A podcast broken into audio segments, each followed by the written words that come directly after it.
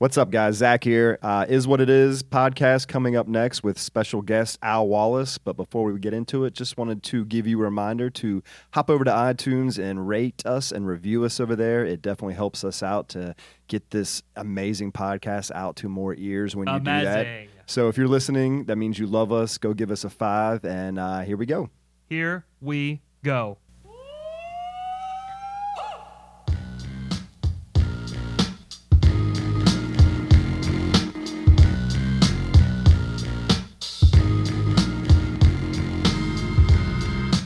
Hello, hello, hello. Welcome to the It Is What It Is podcast. My name is Josh Klein. I am the managing editor of the Riot Report. We are powered by said Riot Report. I mixed up my intros there. Usually it's It Is What It Is, powered by the Riot Report. This time I said... This is a test anyway, right? Well, no, of course not. We're going right into it. No test. We don't want to make sure we're recording. I like that. No, it's... Yeah, well, if we're not recording, it's just going to be a huge waste of time for everybody.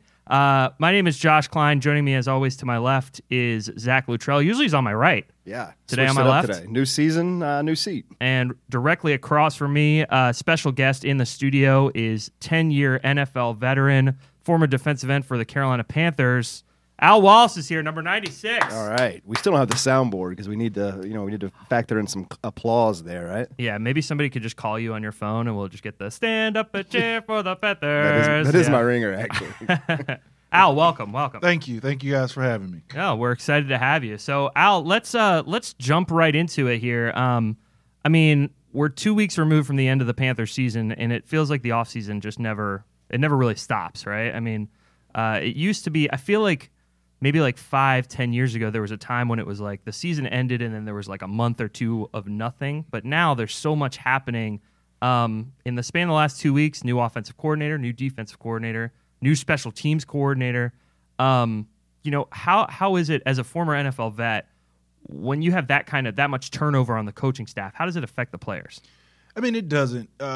Not as much as you would think. Those guys play football. They're going to play football no matter who's calling the X's and O's and drawing it up. So they'll approach it like that. One of the great things about it is a lot of in-house hirings, especially on the defensive side with Eric Washington, being elevated to defensive coordinator. So in that respect, the guy, these guys have fought with him. They've heard him in the huddles, the motivational speeches, so they'll continue on. He'll change things. There'll be a couple wrinkles, but for that side of the ball, it's a good thing. Yeah, and you were talking about before the podcast. We call our podcast practice sometimes because certainly not professional, that's for sure. That you had been to a couple practices. You'd seen the way that the defensive linemen interact with Eric Washington. Yeah. He's just a great guy. A lot of energy. Those guys really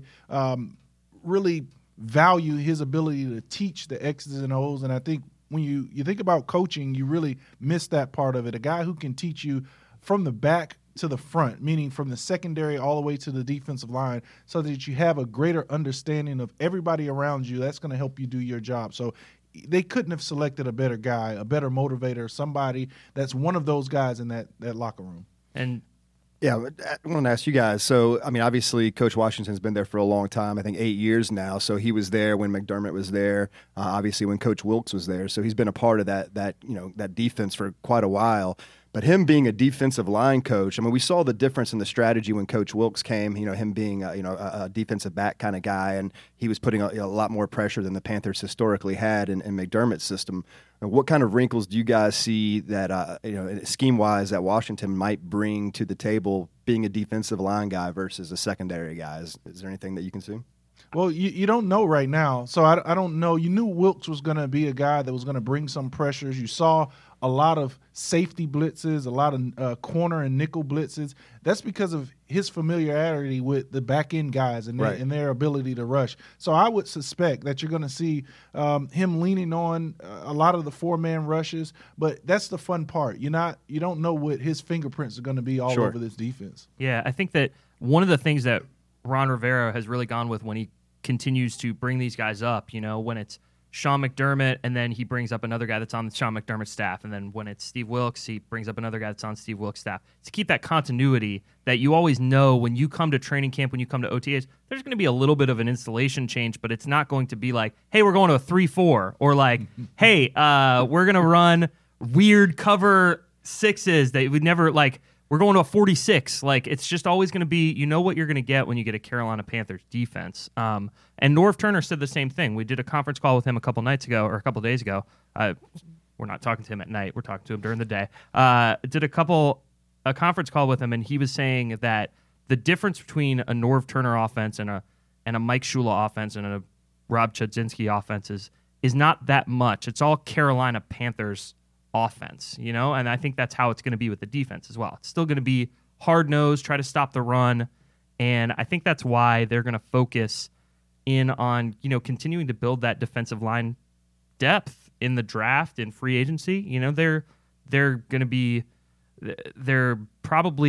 older at defensive end, so they need to kind of replenish that. Now, I don't think you're coming back from retirement, right? Not happening. No, not coming back. Okay, all right.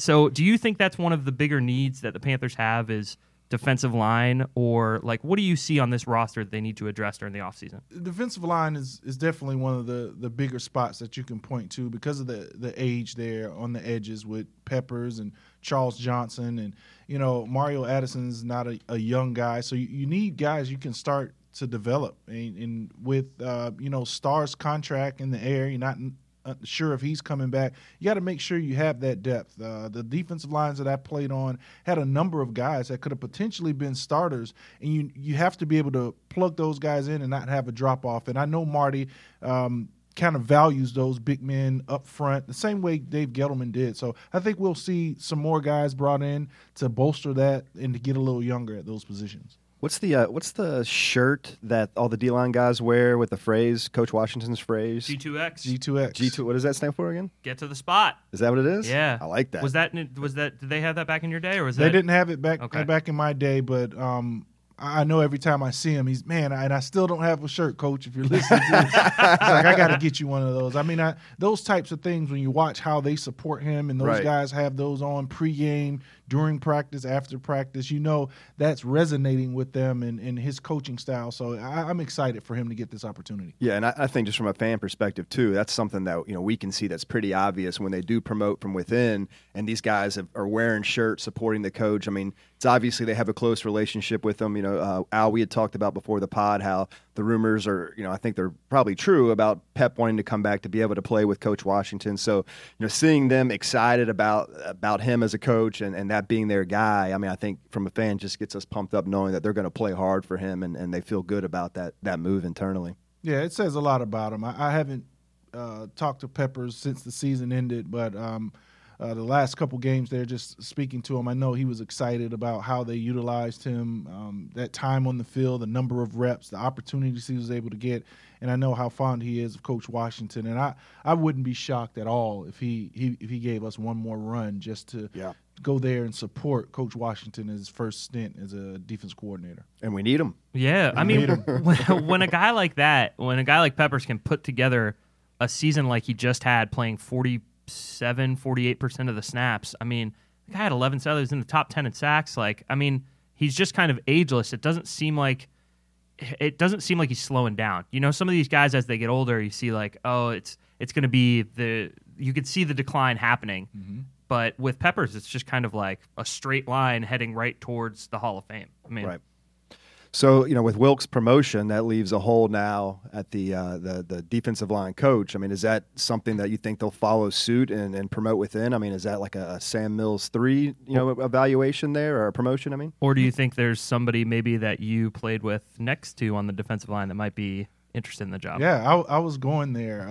I talked to him, Brinson Buckner, out there that last couple of days and made sure that, you know, he reaches out to Marty, whoever he needs to contact, and Coach Washington. So you have talked to him. We don't need to call him right now or text him. You've already had this conversation. He's doing his rounds on, you know, sports talk radio here in Charlotte. Yeah. I think everybody's kind of pulling for a guy with that experience as a player and as a coach for the last 5 years out there with Bruce Arians and that unit and Coach Calais Campbell and some great defensive linemen they had out there. So with his experience, his knowledge and who he was here for the Carolina Panthers, I think that would be a great fit. So this is probably a dumb question, but, you know, him being out in Arians' system, they typically run a 3-4, right? Is there, I mean, and but he's obviously played in a 4-3, you know, here in Carolina, but is there any type of, you know, transition being a coach coming from a 3-4 to a 4-3? No, he's actually played in both. He was in a 4-3 here under Jack Del Rio and Mike Trgovac, with Sal Sunseri as our D-line coach, and obviously played with the Steelers and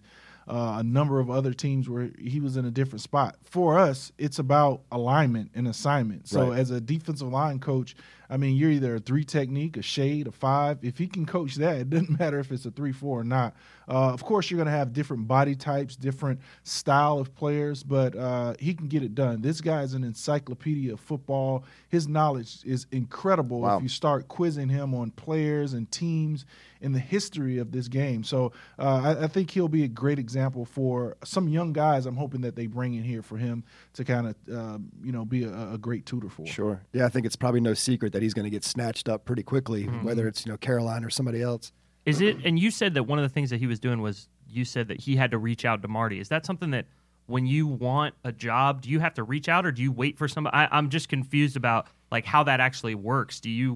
Would he, text Marty and be like, "Hey, man, for the job? Yeah, I'm available. Hey, I'm interested. I'm ready to come." Or does he wait for them to come out? I just have no idea. Yeah, I didn't know, so I just asked. I mean, yeah. I know we all have great relationships, and Marty brought us all here to participate in this team in 2002 and go on that run we did to the Super Bowl and Super Bowl 38.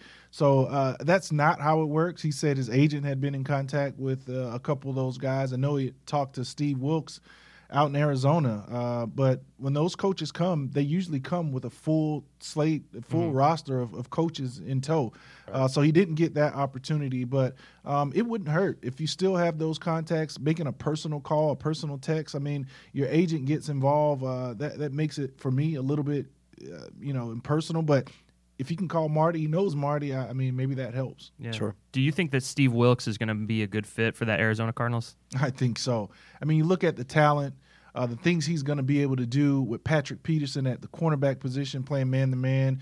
As often as he likes to blitz, you need those type of guys that can cover.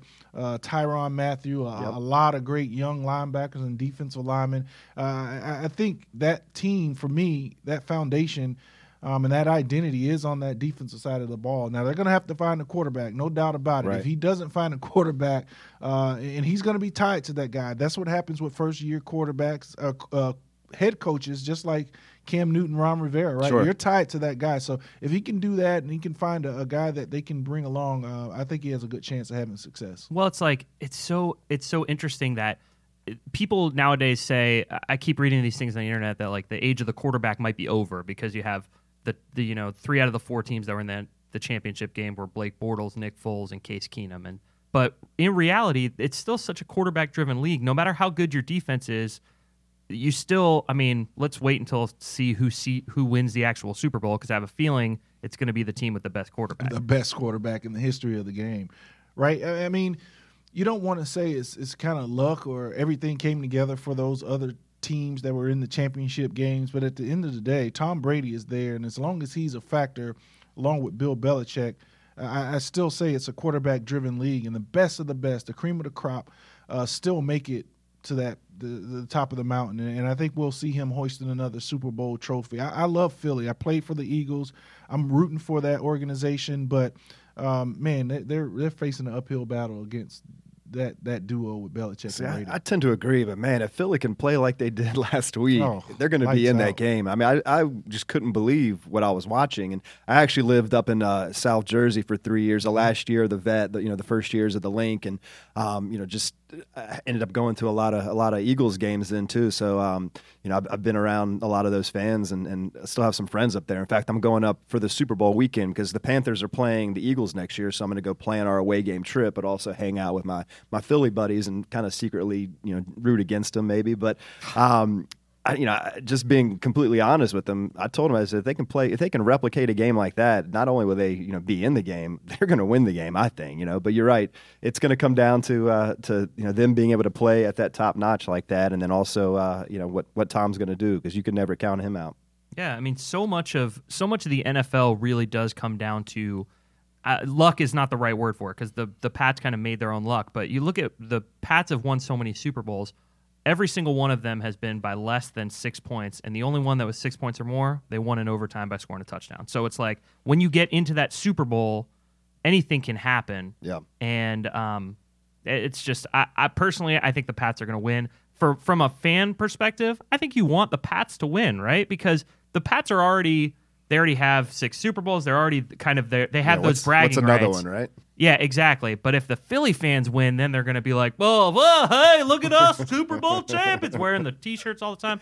That was not a good Philadelphia accent, but no, it was terrible. No. You played in Philly, and what are those fans like versus Charlotte fans?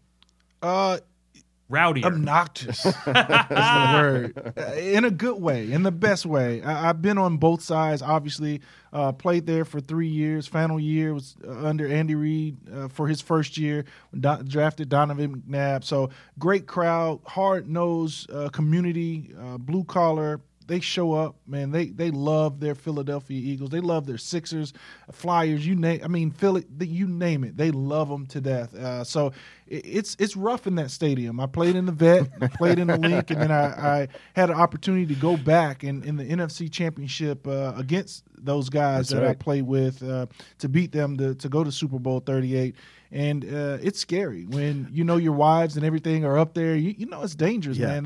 That's a rough stadium. So that was the time when I was actually living up there, and I remember at the time dating a girl and saying I would never bring her to a game. And that game, the NFC Championship game, my boss called me up, after the Panthers, after you guys beat the Rams, and said, "Hey, here's my tickets. Go to the game." And he had some great end zone, like row 6 tickets. Wanted to give them both to me, and I actually flew back to Charlotte and watched the game here with all the Panther fans on TV instead of going to the game, because I wanted to be able to cheer, man. I wanted to be able to be rowdy, and I didn't want to have to worry about having a good time or not. Look, so I came back and did it. We had a team meeting, and the coaches, security, they said, "Hey, tell the wives to throw a party here. Don't have them travel and sit, in the stands and wear the gear. If they go, don't wear the gear. Cheer silently." However, how can you do that? Exactly. But my wife actually sat in a suite with the other wives from the opposite team, because the relationships they built when I played there, it got ugly. Did it really? There was some pushing and shoving in there. I didn't expect this. I didn't see the story going this way. I thought this was a happy ending. The wives, there was pushing and shoving. They actually got kicked out of the suite by the end of the game. They watched the rest of the final few minutes from the concourse. So that sums it up. Even the Philly, even the Eagles' wives are not fun. They're not safe to watch the game with. So. Oh man, $10,000 suite. So look forward to that Roaring Riot Philadelphia takeover next year. Yeah. It's going to be. Yeah, we're gonna be a quiet one. We're definitely gonna be tailgating away from the stadium, bussing in, going to the game, and getting out of there immediately. Yeah, we'll just be just wearing blank jerseys that are not Eagles nor Panthers. Well, that's what I said. From my experiences, if you're wearing Panthers gear, sure, you need to keep your head on a swivel, and there is a legitimate concern for safety, but beyond that, you're going to have a bad time. You're going to get trash talk the entire time. You're going to get things thrown at you. It's just not worth it. So it's not fun. We're going to go to the game. We're going to cheer for the Panthers. I'm going to leave it up to the attendees whether or not they're going to wear Panther gears. In Philly. Asshole. Asshole. Yeah, it's an interesting place. So. That video of the Vikings fans walking through the Link parking lot, that was like the purge. Like it was just, it was, oh my, it really was. Like there was a moment where I was like, man, they should stop filming this, because this is just, maybe just turn around and go back. It's not going to be worth it. So obviously we've been talking about the defense and you're a defensive player, but we got to talk about Norv Turner. That's what on all the Panthers fans' minds. What do you think is in store for this Panthers offense under Norv Turner? Norv's historically been a run-heavy, tight-end-friendly offensive coordinator. You look at Phillip Rivers and the things he was able to do out in San Diego. I think it's a good fit, and it can work. Somebody's going to have to bend to the other. Is it Cam's style of play, or is it Norv's style of calling plays and the way he views offense, the way he looks at a quarterback? Because I don't think he's ever had a guy like Cam with the skill set? Is he going to be inclined to utilize Cam's legs as much as we would all like to see? I wasn't one of the guys who said going into this year, well, we got all these new weapons, let's not run Cam. Yeah, I agree. Man, if you don't run Cam, he's not Cam, and you don't have one of the greatest athletes at quarterback in this entire league. So I was happy to see him run as much or more than he ever has in his career. So that's what I'm interested in, see when they get in the lab, when they start to break this thing down, when they start to plan, is Cam going to be involved? There's going to be a huge playbook. Is he going to be able to point out, and I know a lot of these veteran quarterbacks do, the plays that he likes, the plays that he's saying, hey, I like these. And Norv's going to say, okay, let's make sure we get those in there. I want to see how those two come together and work. Yeah, I agree with you. I think we were both on the same page before the season started when you say, they kept saying the offense is going to evolve and get the ball out of Cam's hands and he's going to run it less, and the whole do you expect a lion not to roar, that whole hubbub that happened. And it's like, this is the best. You can't just take it out of his game, you know? It's like that is part of what makes him one of the best quarterbacks of this generation, is that he is able to get out. He has such a different skill set than almost anybody else in the league. He's different than even Russell Wilson, who loves to run the ball. You know, you look at this guy who's 6'6", he can crush over the middle on a 3rd and 1. It's just, when it's short yardage, you just can count on Cam to get the job done. Yeah, exactly. And there just are not other quarterbacks in the league like that. And to not utilize that, I think, would be a huge mistake on Norv's part. I think one of the things that's interesting is hearing Hurney speak and then hearing Norv's press conference or phone conference. I feel like they both have kind of hinted that they agree, they're on the same page, that there's going to have to be some offensive personnel improvement at the wide receiver position and possibly even at the running back position is what it sounded like. Yeah, Norv said the way that he thinks that Cam can get better is by putting better talent around him. And it's like, I think that's what... For me, I was like, yes, I had to mute my phone. Preach, Norv. I love it. Yeah, I mean, that's what it's all about. It's about talent. I mean, look at Philly and what they have at the running back position, that duo, and the wide receivers, and Alshon Jeffrey and what he's done for that team. I mean, it's about the talent. And though we like what I would call like tier 2 type talent, like Shepard and those guys. I mean, we got excited about these guys going into the season. Right. We really hung our hat like, man, this is going to improve the team. I just think it's ridiculous. I know I really think Marty did the right thing by removing two of those, one of the Twin Tower guys and getting Benjamin away from the team and allowing Funchess to flourish for a while there. Struggle, towards the end, and I think most of that was due to injury, but speed. They need speed on top of speed, and I'm just still not sure that Curtis Samuels is the guy. I think he's an athlete. I don't know if he's a wide receiver yet, and what I mean is I watched him all year try to track the ball in the air. He wasn't asked to do that in college. They handed him the ball. They hit him with short passes, and they allowed his athleticism to dominate. So now in the NFL, man, you got to run through coverages. You got to find windows, and you have to track the ball in the air with guys all over you, and he wasn't very good at that this year. That's interesting, yeah. Yeah, I think we were on the radio together, and I think you said almost that same thing. You basically said you can be as fast as you want. That doesn't make you a good NFL wide receiver. Nope. And he has the speed. Same thing with Demir Byrd. The guys have the speed. Do you think those guys are going to be able to step up, or do the Panthers need to get out and get another wide receiver in the draft or free agency? You do need to get another wide receiver, and I think those guys are going to be great role players. And I love Demir Byrd because of his toughness, because of what he can do with the ball in his hands. I'm a special teams guy. I played in the NFL for 10 years because I was a special teamer, so I enjoy what he does, and I would be blocking, my butt off for him out there on the field. So I like both of them, what they do. What I'm not going to do is again, hang my hat on that. They're going to be difference makers on the offense. I don't see them playing that role yet. So bringing in another guy that can really be a great compliment to Funchess, take some of the pressure off of him. What you don't want to do is have defensive coordinators being able to roll coverages, double guys. So one more player, another player, whether that's a tight end, and I think it's about time to find the future guy that's going to, you know, kind of take the mantle, you know, the torch there from Greg Olsen, or a number two wide receiver that is going to develop into your number one, your big-time playmaker. Well, just going back to, you know, using the Eagles personnel, I mean, you have Torrey Smith basically as your wide receiver three. Like, come on, man. It's the speed. So the fear of him just outrunning you opens up a bunch of stuff underneath, and a lot of the dagger routes, deep crossing routes that he's able to provide, because he's going to run safeties and run corners off, and you can bring guys, you know, over the middle, over the top of linebackers behind those guys to make plays. You said earlier in the season that you felt like Christian McCaffrey was just a guy. Do you still feel that way after a full season of tape?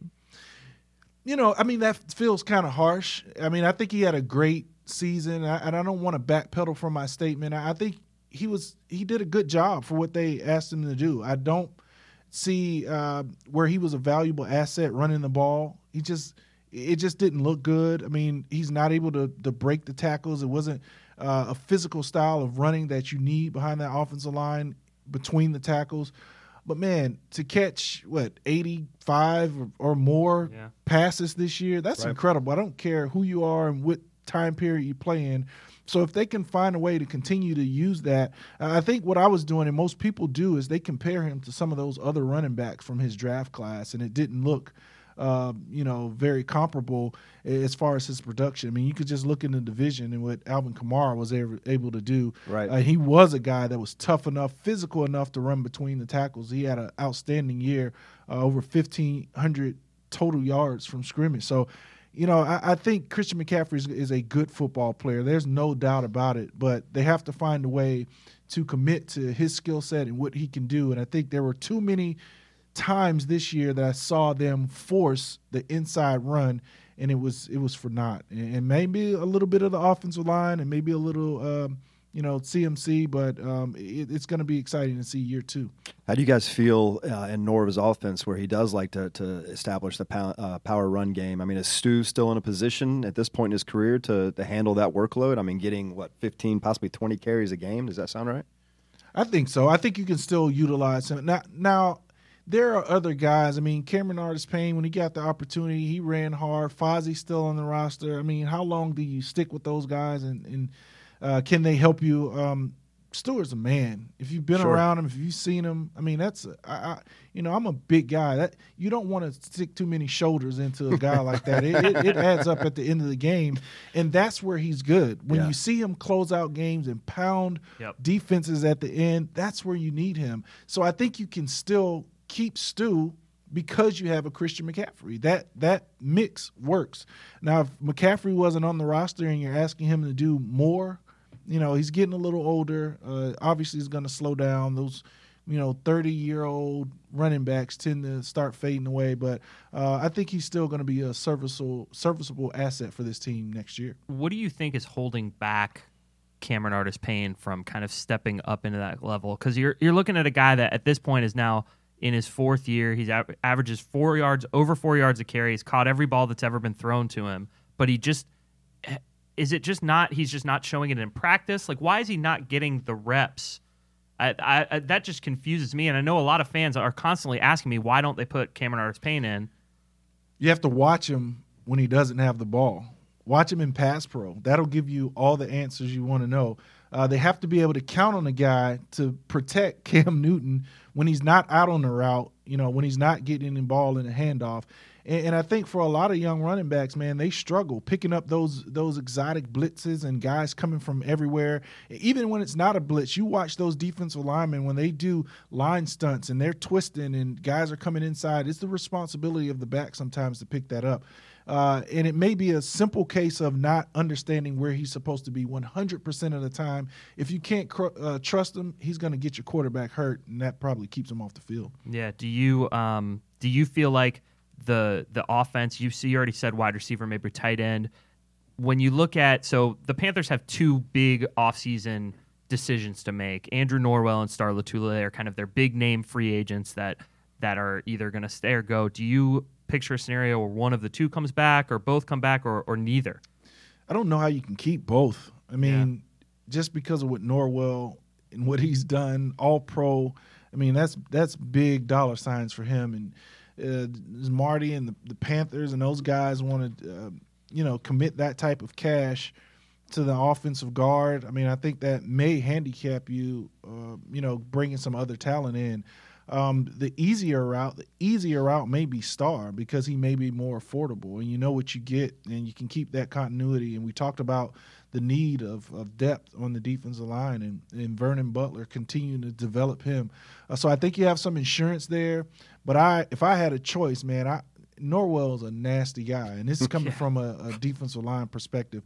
There are a few of those guys in the league, and you don't want to see him in another uniform come next season. You want to keep him around. I know Cam wants that guy like that in front of him, but he's a nasty dude and physical. Those are kind of rare guys, and you do what you have to do to keep him around. Yeah, I love his whole persona on the field. It's just like you just don't want to mess with that guy. No. Man. He just seems like a mean guy. It's not just on the field. Like I pass him in practice, or like whenever I see him, he's the most terrifying. Him and Peppers are the two guys and Peppers is the nicest guy in the world. Norwell, I've maybe spoken one word to him my whole life, but like I'll literally pass them by and be like, oh, like I'll shrink from Andrew Norwell. Everybody else is just like, yeah, whatever. Like Cam Newton, you walk by, and Devin Funchess, but Andrew Norwell's like, oh geez, oh, like he just feels like he could just take you out at any moment. Yeah, he's a physical presence, nasty football player, and I mean, you love those. You need those on the roster. Oh, yeah. I think he's going to end up being the highest paid guard in the league, and I'm not sure that is something that the Panthers can afford, especially after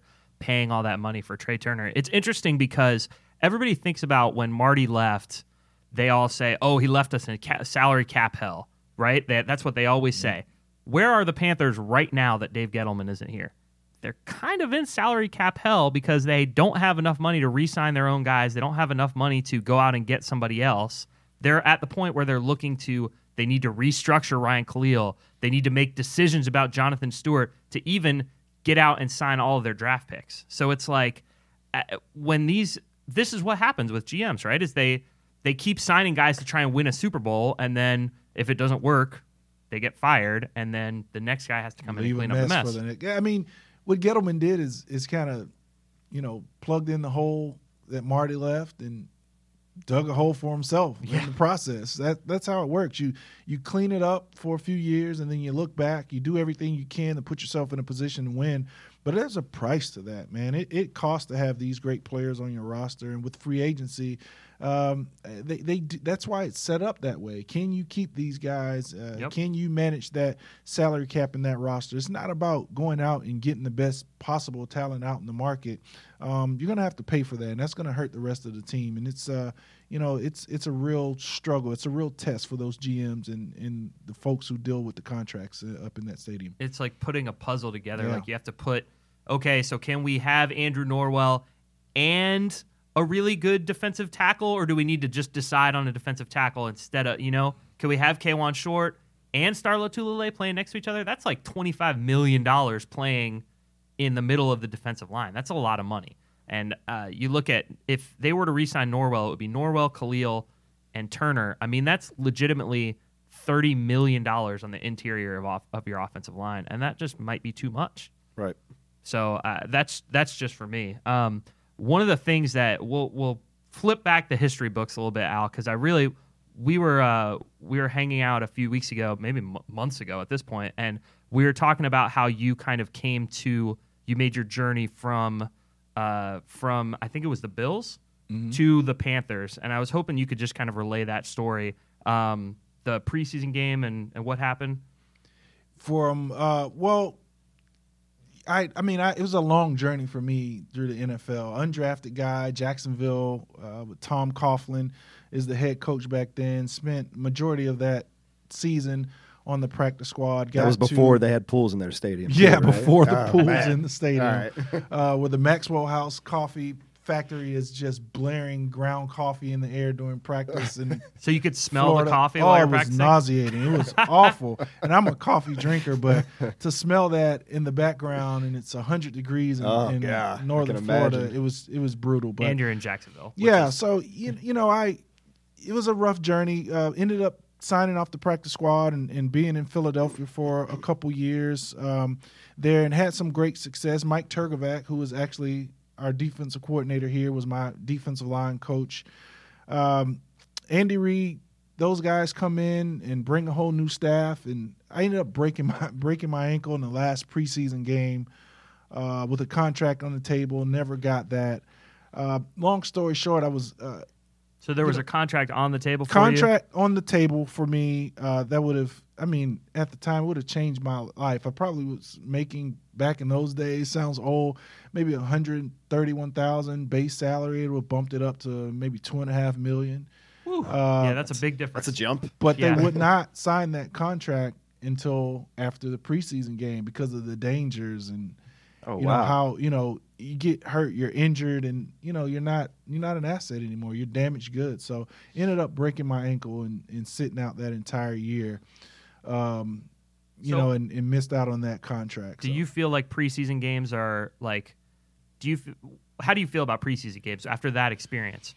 It's a mixed bag. I mean, I think they're very necessary because a guy like me, undrafted, that was my proving ground. I needed all four games. I don't want them to take any of those away. That last preseason game, though, I mean, if it's anybody that you're going to use during the regular season, you get them out of there. And I think the way they've changed the rule now where the final cut isn't – it's later. They don't have multiple stages. Because you need those guys, and you hate to call them camp bodies, but those roster fillers, you need those guys out there. That last preseason game, guys are giving it everything they have. That's the last opportunity to realize your dream.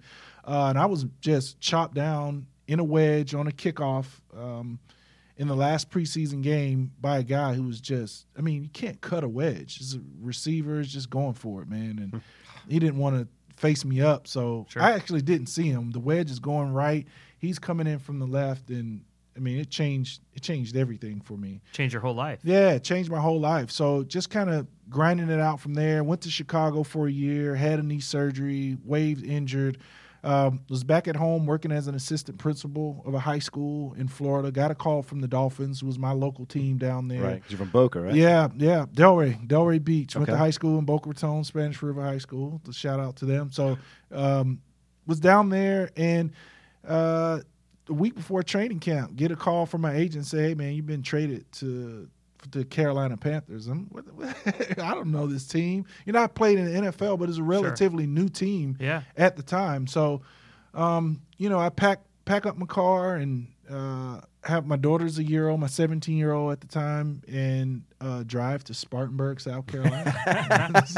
It was a fun trip. It was my introduction to the Carolinas was Spartanburg. Yeah. Wait, do you have to use an atlas back then, right? Because maps. MapQuest. You pointed out some MapQuest to get to Spartanburg. Yeah, there's no cell phones or anything like that. I always had a bad experience with MapQuest, but they probably got lost trying to get you to Wofford. I would imagine right? How people got around back then. I can't imagine how do you get around? You follow this map, but it all worked out. I mean, got here and Jack Del Rio and Marty and John Fox said, "Hey, you don't care where you've been and what you've been through. If you can play, you're going to play." And they meant that. And I gave them everything I had. And obviously Rucker and Peppers were the guys. And, just worked my tail off. And Jack Del Rio said, "Man, you're going to play. You're going to make this football team. And you're not just on here, but you're going to play. You're going to rotate with these two guys." And my mind was blown.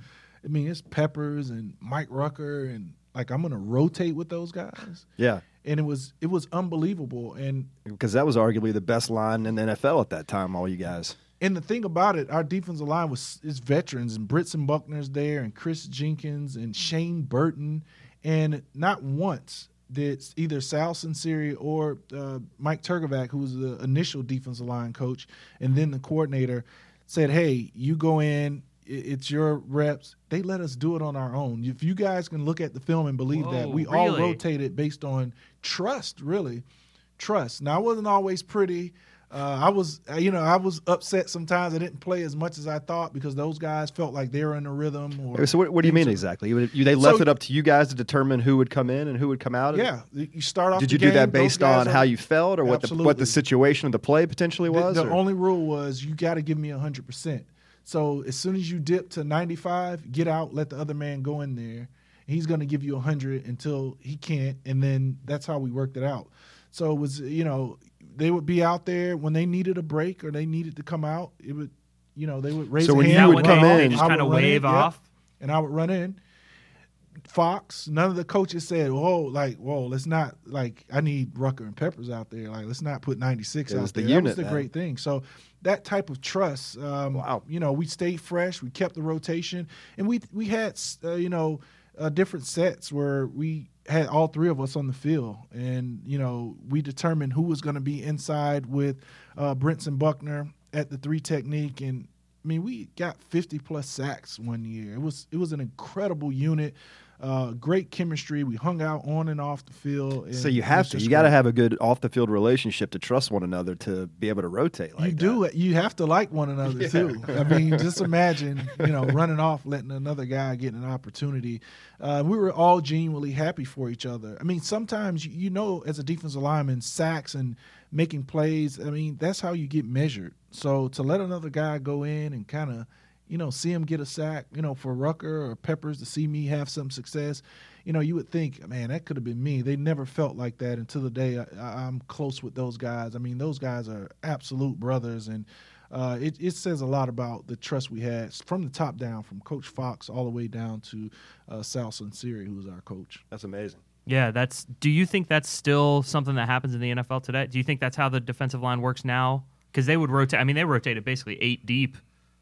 Yeah. Do you think they do it that way, or do you think it's more coach-driven this past year? I know it's still coach-driven, but I do see the guys, they're able to come out. You see it a lot with the wide receivers. I mean, those guys may catch a play, and they stay on the sideline. They don't just run back in there. They don't try to play every snap. The only guys that do that are the offensive linemen. They are tough, man. They play every snap. But every other position rotates. You take plays on, and obviously you have to take plays off. But, yeah, I think it's more coach-driven.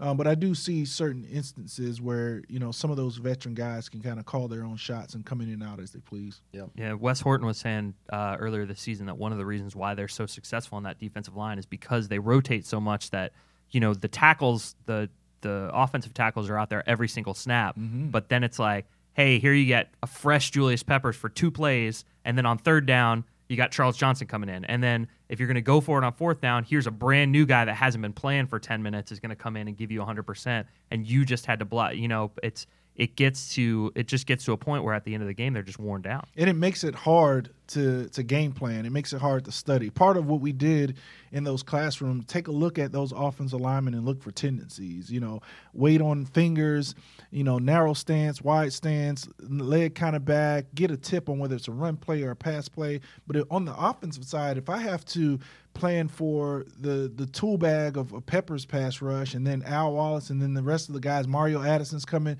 like, man, in the heat of a battle, like, I can't keep it all straight. So now you're going to get hit from all different directions with different techniques, and there's no way you can plan for that. What was your go-to pass rush move? Spin move? No. Swim? No. No, you didn't have the spin? No. You know, I always tell people I was kind of a mix between – Peppers was just – I mean, you guys know, ultimate athlete. Rucker, not so much of an athlete as Pepper, but the ultimate technician. Perfect hands, perfect hand placement, feet always in the right position, leverage unbelievable, and he won that way. I was somewhere in the middle. I had speed, I had some power, and a little bit of technique mixed it in there. So for me, it was really speed to power. So using that speed, trying to burn the edge, and the change-up off of that is getting a guy running, getting him kicking and sliding, thinking I got to stop this guy from coming around the edge, and then putting the foot in the ground and boom, right under the chin with a power move, a bull rush right into the quarterback. So it's a chess match, and you set things up in the beginning of the game to pay off in the end. And for me, that's what it was, trying to use that speed, knowing those guys that watched film and saw me try to run the edge and turn that into a power once I got them on their heels and backpedaling, trying to cut me off a little bit. Yeah, and then sometimes, you know, the quarterback throws it at you and you intercept it and you run it back passes. And you, yeah. and you come up 7 yards short. Do you know who tackled you on the 7? Yeah, Michael Pittman. Never forget it. Never forget it. I've seen him a number of times after that, like, man, that's my one shot. You couldn't have just let me go? 100 touchdowns in the NFL. There was no horse collar. And then you watch it, he's, like, pulling me down. And all my teammates like, why are you, zigging and zagging? I'm like, what? 275 pounds. This is running. Just got the ball. Like it's in my hands. I don't know what to do but run. Well, thank you very much to Al Wallace for joining us today. You can follow him on Twitter at 96AWallace. 96AWallace. Anything else you want to plug? Or no, man. I'm just happy to you guys. I appreciate what you guys do as far as the fans, for the team, and the support. And anytime you need me, man, I'll talk football all day. You know that, John. Absolutely. Well, we got a long way to go to get to the Eagles, man, but we're working on it.